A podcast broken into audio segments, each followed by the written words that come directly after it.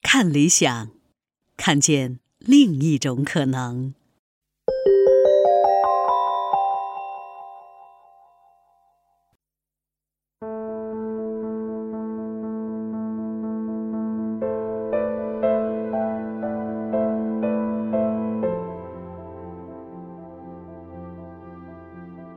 你好，欢迎收听《从中国出发的全球史》第四季宗教与信仰的伊斯兰教单元。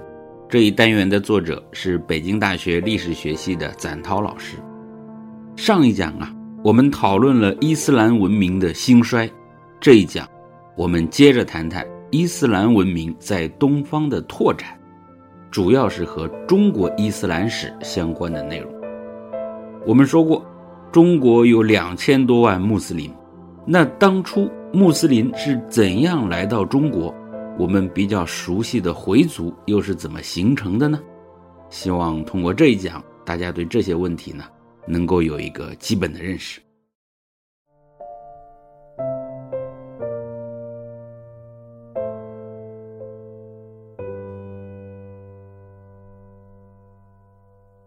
前面呢？我们提到过，公元七五一年，唐玄宗天宝十载，发生在中亚的达罗斯之战。一些世界史作品，尤其是西方人写的史著呢，往往认为这是中亚和西域地区伊斯兰化的原因，并且把这场战争看成是伊斯兰文明和中华文明在西域力量逆转的标志。事情真的是这样吗？唐朝极盛的年代，势力范围。覆盖到广大的中亚地区，但是这个地方呢，距离唐朝中心很遥远，只好实行羁縻政策，也就是当地人接受唐朝的宗主地位，但是内部仍然自行管理。不过呢，随着阿拉伯穆斯林的崛起，处在唐朝与阿拉伯之间的西域小国就不得不选择该怎么站队了。另外，我们需要考虑到的一点是。中亚地区是历史上各大文明政治体的边缘，离中国核心区域固然有一大段距离，但是它跟亚历山大帝国和阿拉伯帝国的中心也并不近。在七五一年之前，尽管唐朝知道了一些阿拉伯的情况，但是由于当时还有其他棘手的问题，比如突厥问题、吐蕃问题，当然还有从高宗到武则天时代的种种内部问题。所以大食，也就是阿拉伯问题呢，也就没有引起足够的重视。达罗斯战役之前呢，吐蕃和唐朝仍然时不时的对抗。这期间呢，也有一些西域小国投靠了吐蕃。公元七四七年，名将高仙芝，他是高句丽人呐，也可以说是一个朝鲜族人。高仙芝呢，被唐玄宗派去平定西域，他的军队作战神勇。取得了重大胜利，这样唐军在西域很有威慑力。高仙芝也被提拔为安西节度使，在中亚地区大权独揽。高仙芝想扩大战果，于是向西攻灭了中亚的十国，就是今天的乌兹别克斯坦的首都塔什干。但是十国的一个王子跑掉了，到阿拉伯人那里诉苦，请求他们帮助。高仙芝决定先发制人，率领唐军长途奔袭。这时候的阿拉伯帝国呢，就是阿巴斯王朝。于是高仙芝的军队在达罗斯就遭遇到了阿巴斯帝国的军队。其实这个军队的主力呢，应该是波斯人。一般认为啊，这场战争当中，唐军及其附属军队总共是三万人。唐军连续进攻达罗斯五天没有打下来。已经人困马乏，结果阿巴斯派来了数万援军啊，还有一种说法是十万人，其实这也是不同力量的联军了。那与高仙芝联合作战的葛罗路部，这是突厥人的一支，见势不妙，竟然临阵退却，导致高仙芝率领的唐军在前后夹击的情况下失败了。据说。高仙芝最终被迫带领几千唐军退回安西，其余的唐军战死和被俘的大约各有一半。被俘的人里头就有后来撰写了《经行记》的杜环。还有一种说法呢，说唐朝的俘虏里面有人会造纸，因此使得造纸术失传了。不过呢，学界对这种说法也有争议。研究达罗斯之战的权威，北大历史系的王小甫教授认为，达罗斯之战是唐与大食之间的遭遇战，不宜夸大这场战役对唐朝的影响。一段时间里面，唐朝在中亚的势力没有受到很大影响，而且阿巴斯帝国也有自己的问题，最终迫使唐朝退出中亚争夺的。其实是七五五年的安史之乱，也就是唐朝自己内部遇到了大问题，这才是他退出中亚的根本原因。达罗斯之战其实没有那么大的影响，就算唐朝获胜了，安史之乱也可能使得唐朝退出中亚，所以可以说，达罗斯之战的象征意义啊，大于实际意义。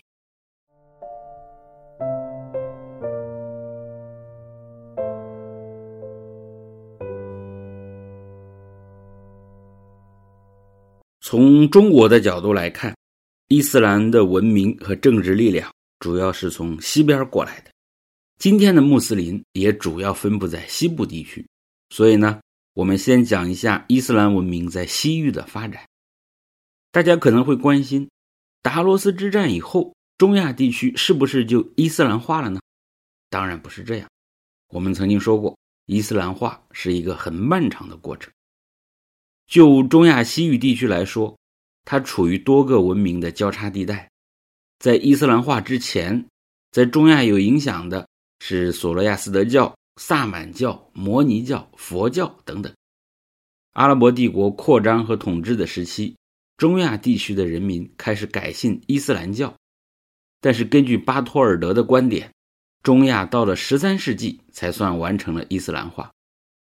如果把现在的中亚五国周边加起来作为大中亚的话，这里的伊斯兰化的完成呢还要更晚。中亚的伊斯兰化具有世界历史的意义，伊斯兰化使这里的文化发生了重大变化，文化认同的方向也变了。阿拉伯人是在亚历山大之后从西方侵入中亚的第一个民族，在伊斯兰到来之前。中亚是东西大帝国扩张的终点与极限，无论是亚历山大帝国还是汉唐帝国，都在中亚达到了他们对外用兵的终点。此前的东西方大帝国都没有真正的在文化上彻底征服中亚，唯有来自中东的伊斯兰文化比较彻底的征服了西域，并且延续一千多年。就算俄罗斯人在近代的到来。对中亚政治和文化造成了深刻影响，但是今天的中亚呢，毫无疑问仍然是伊斯兰文明的一部分。那么，从全球史的角度来看，伊斯兰文明为什么能够在中亚胜出呢？它为什么能够内化到西域文明的骨髓与血液里呢？这里我们介绍一些以往学者的见解。首先，从生产力角度来说，有学者指出。阿拉伯人大规模使用骆驼，使得在帕米尔以西地区，骆驼代替马车，成为了当时最方便、最高效的交通运输工具。这在当时是适合当地情况，也更先进的。想想看，当年汉代的李广利远征费尔干纳，是用牛作为运输工具的。但是到了近代的左宗棠呢，他对阿拉伯征服这段历史很熟悉。于是，他的军队就使用了包括骆驼在内的多种运输工具。其次，也是更加重要的，是文明拓展的路径。为什么希腊、波斯和汉唐文化这些古代文明的伟大代表，纷纷退出了中亚地区的历史舞台，而代表伊斯兰文化的阿拉伯帝国统治中亚不过短短两三个世纪？却最终使中亚走向了伊斯兰化呢？比较来看，历史上的伊斯兰具有普适性和吸引力，而中亚地区的文化长期都是周边大文明体的附庸。在中亚地区，希腊、波斯和中华文化当然也是先进文明的投射，但是他们的进取性弱于伊斯兰文明，而伊斯兰文明。既与相对年轻的一神教关系紧密，又在实践上是一种生活方式，因此就成了可以覆盖整个地区的体制了。而中华文明既不是一神教，甚至都很难说是一种宗教，也没有实行过积极的文化扩张，它的政策跟体制呢，更是明显不同于伊斯兰的政教体制。再次，我们从横向联系的形式来看，在阿拉伯帝国崛起之后，刚好周边其他的大文明都处于收缩状态，而不同的穆斯林政权及其文明。却处于生机勃勃的状态，没有遇到大的竞争对手，这就促进了伊斯兰文化在当地生根成长。我们提到过，十世纪以后，波斯人的伊斯兰国家萨曼王朝与突厥人的喀拉汗王朝曾经长期竞争，但竞争的结果呢，是喀拉汗王朝皈依了伊斯兰教，并以此作为与萨曼人斗争的武器。这就化解了萨满人所谓的圣战，也就是讲突厥语的本地民族也接受了伊斯兰教，就更加推动了伊斯兰教在大中亚地区乃至西亚的拓展。比如说，喀拉汗王朝和南疆的于田佛教王国便曾长期战争。到了十一世纪初，也就是北宋景德年间，于田佛教王国最终覆灭在。讲突厥语的喀拉汗人手上，讲突厥语的不同民族啊，成了亚欧大陆上伊斯兰文明的旗手。尤其是在阿拉伯帝国被蒙古人灭亡以后，突厥语各族在军事和政治上曾对世界史产生重要影响。光是他们建立过的大型王朝或者帝国，就有以伊朗为中心的塞尔柱王朝，作为雇佣军进入阿拉伯帝国的核心。在埃及建立的马穆鲁克王朝，突厥化的蒙古人铁木尔创造的铁木尔帝国，以及铁木尔的后代创建的印度莫卧儿帝国，还有伊朗的萨法维帝国、小亚细亚的奥斯曼帝国，这些突厥人帝国呀，几乎都是以伊斯兰教作为国教的。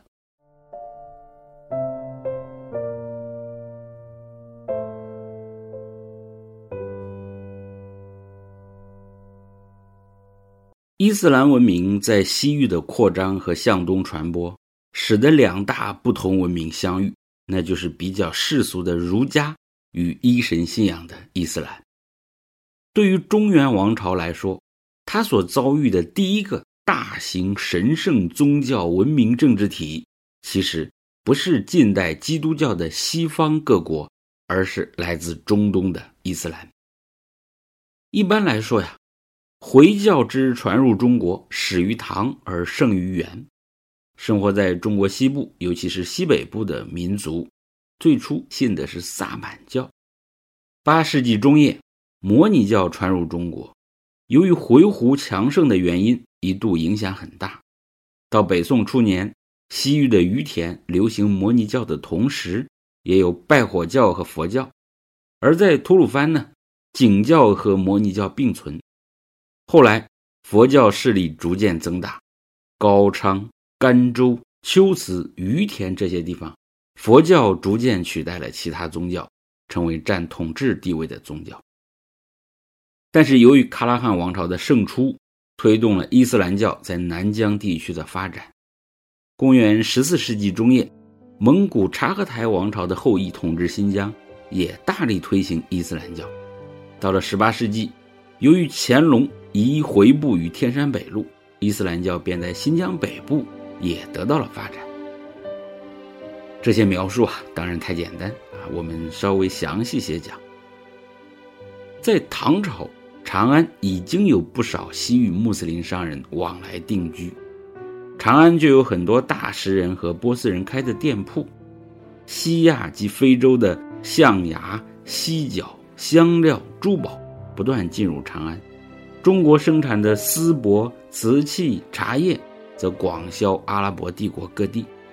除了长安呢，根据甘清宁史略的记载说，中唐之世，甘州、凉州、灵州这些地方都有回族，说明那个时候呢，甘肃也有来华的西亚穆斯林定居下来。而扬州、泉州、广州等南方地区，也有很多经由海上来经商的大诗人，想来他们也是穆斯林。根据史籍记载，唐朝上元元年（公元760年），这个时候呢，安史之乱还没有结束，曾有人对扬州进行劫掠，造成扬州数千名波斯大师商人的死亡。有人认为，这是富裕的穆斯林商人成了衰落的唐朝的替罪羊。不管如何，可见当时留居中国的穆斯林商人之多，有的人还已经改从汉姓。比如唐朝进士李彦生，他就是一位大诗人。这些穆斯林商人呢，当时被称作藩客，他们住的地方称作藩坊，里面呢包括清真寺。经过政府认可之后，他们还可以自我管理。难怪有人说，藩坊就是一个穆斯林侨民村。当然，随着商人而来的还有宗教人士，其中不乏大贤，这对伊斯兰的传播。当然也起到了重要作用。元朝是伊斯兰化在西域及中原发展的重要时期。蒙古人征服西域各国以后，大量的穆斯林归附蒙古。随着蒙古军队西征，中亚陆路畅通无阻。被征服的中亚有不少被称为色目人的，被派到中原各地开荒屯田；也有不少穆斯林军士和工匠东来，充当炮手。或者工程技术人员和天文学专家，还有少数人呢，到中原出任了政府高官。这些信仰伊斯兰教的中亚各族人，当时被称作回回啊。他们在中国定居下来，分布全国各处。当中呢，很多人娶汉女为妻，或者同其他民族通婚，生息繁衍，人口日渐繁盛。所以《明史西域传》就说。原时回回满天下，即使居甘肃者多。蒙古人入主中原，为了统治汉人和南人，不能不借助文明水平很高的色目人。但这些色目人呢，主要就是穆斯林。元代色目人的地位因此仅次于蒙古人，而在汉人之上。另一方面，伊斯兰文化程度远远高于蒙古，所以被伊斯兰文明同化的蒙古人也越来越多。到了明代呢，这些人的居住地域稳定下来，经济上有了发展，通用汉语言文字，吸收汉族文化，充实自身，生活习俗也已逐渐定型，这就形成了新的民族回族。明代虽然以种族之别立国，强调华夏与夷狄之分，但是明朝建国得到了回民的很多帮助，开国大将就有很多回民，比如常遇春，所以呢。伊斯兰教在明代也很受礼敬，像下西洋的郑和，他就是出身云南的回族。到了清代，满族统治者在政治上借重于蒙藏佛教势力，又自命为中国道统的继承者，所以呢，伊斯兰教的地位没办法跟儒教、佛教和道教相比。不过，清政府自始至终都没有禁止过伊斯兰教。尤其是清前期的皇帝还是比较尊重伊斯兰教的，只是到了乾隆中期才发生了由宽容利用到残酷镇压的转变。但是这个转变的内容和原因呢是很复杂的，其中一个重要的因素是伊斯兰教内部发生了新老教派之争，回汉矛盾也长期累积，这些呢又都被清朝统治者所利用。一个讲汉语的信仰伊斯兰教的回回民族的出现，是伊斯兰文明与华夏文明相遇的结果。美国学者李普曼，他主要研究中亚和中国的伊斯兰历史，他就归纳了回民在中国历史和中国社会中的地位演变，说呢，他们是非常特别的，既是中国社会不可分割，但又是不完整的部分。他们既是土著，又是外来者。既是正常，因为他们使用汉语，却又不同，因为他们信仰外来的宗教。李普曼用了一个词来概括说，回民对中国而言是语言和宗教双重认同所塑造的熟悉的陌生人。李普曼还注意到，回民在宗教派别、政治、阶级、性别以及地域等差异下面，也分裂为多重板块。历史上啊，中国的非穆斯林大规模皈依伊斯兰教的情况非常罕见。回族早期是以西域移民为主，其扩大呢，则是通过生育、收养、通婚来实现的。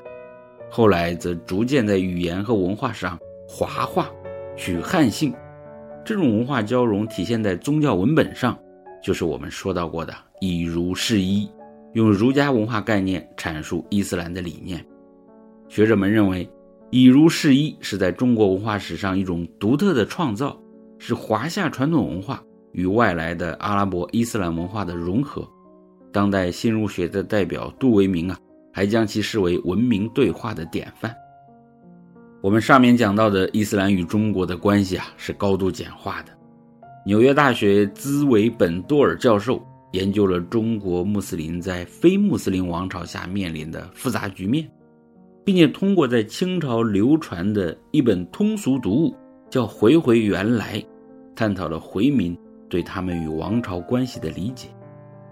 《回回原来》讲了一个故事，他说呢，唐王李世民有一次做梦，在梦中被一个缠头的异域人士所拯救，这个缠头呢就暗指穆斯林了。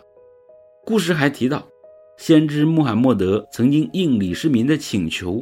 派遣了三千名穆斯林士兵来帮助中国，这些士兵呢，甚至应唐王的要求留下定居，繁衍生息。这个传说，一方面是借助历史来塑造中国穆斯林自身的合法性，另一方面也反映出回回民族在形成过程中建构自身与王朝政权关系的努力。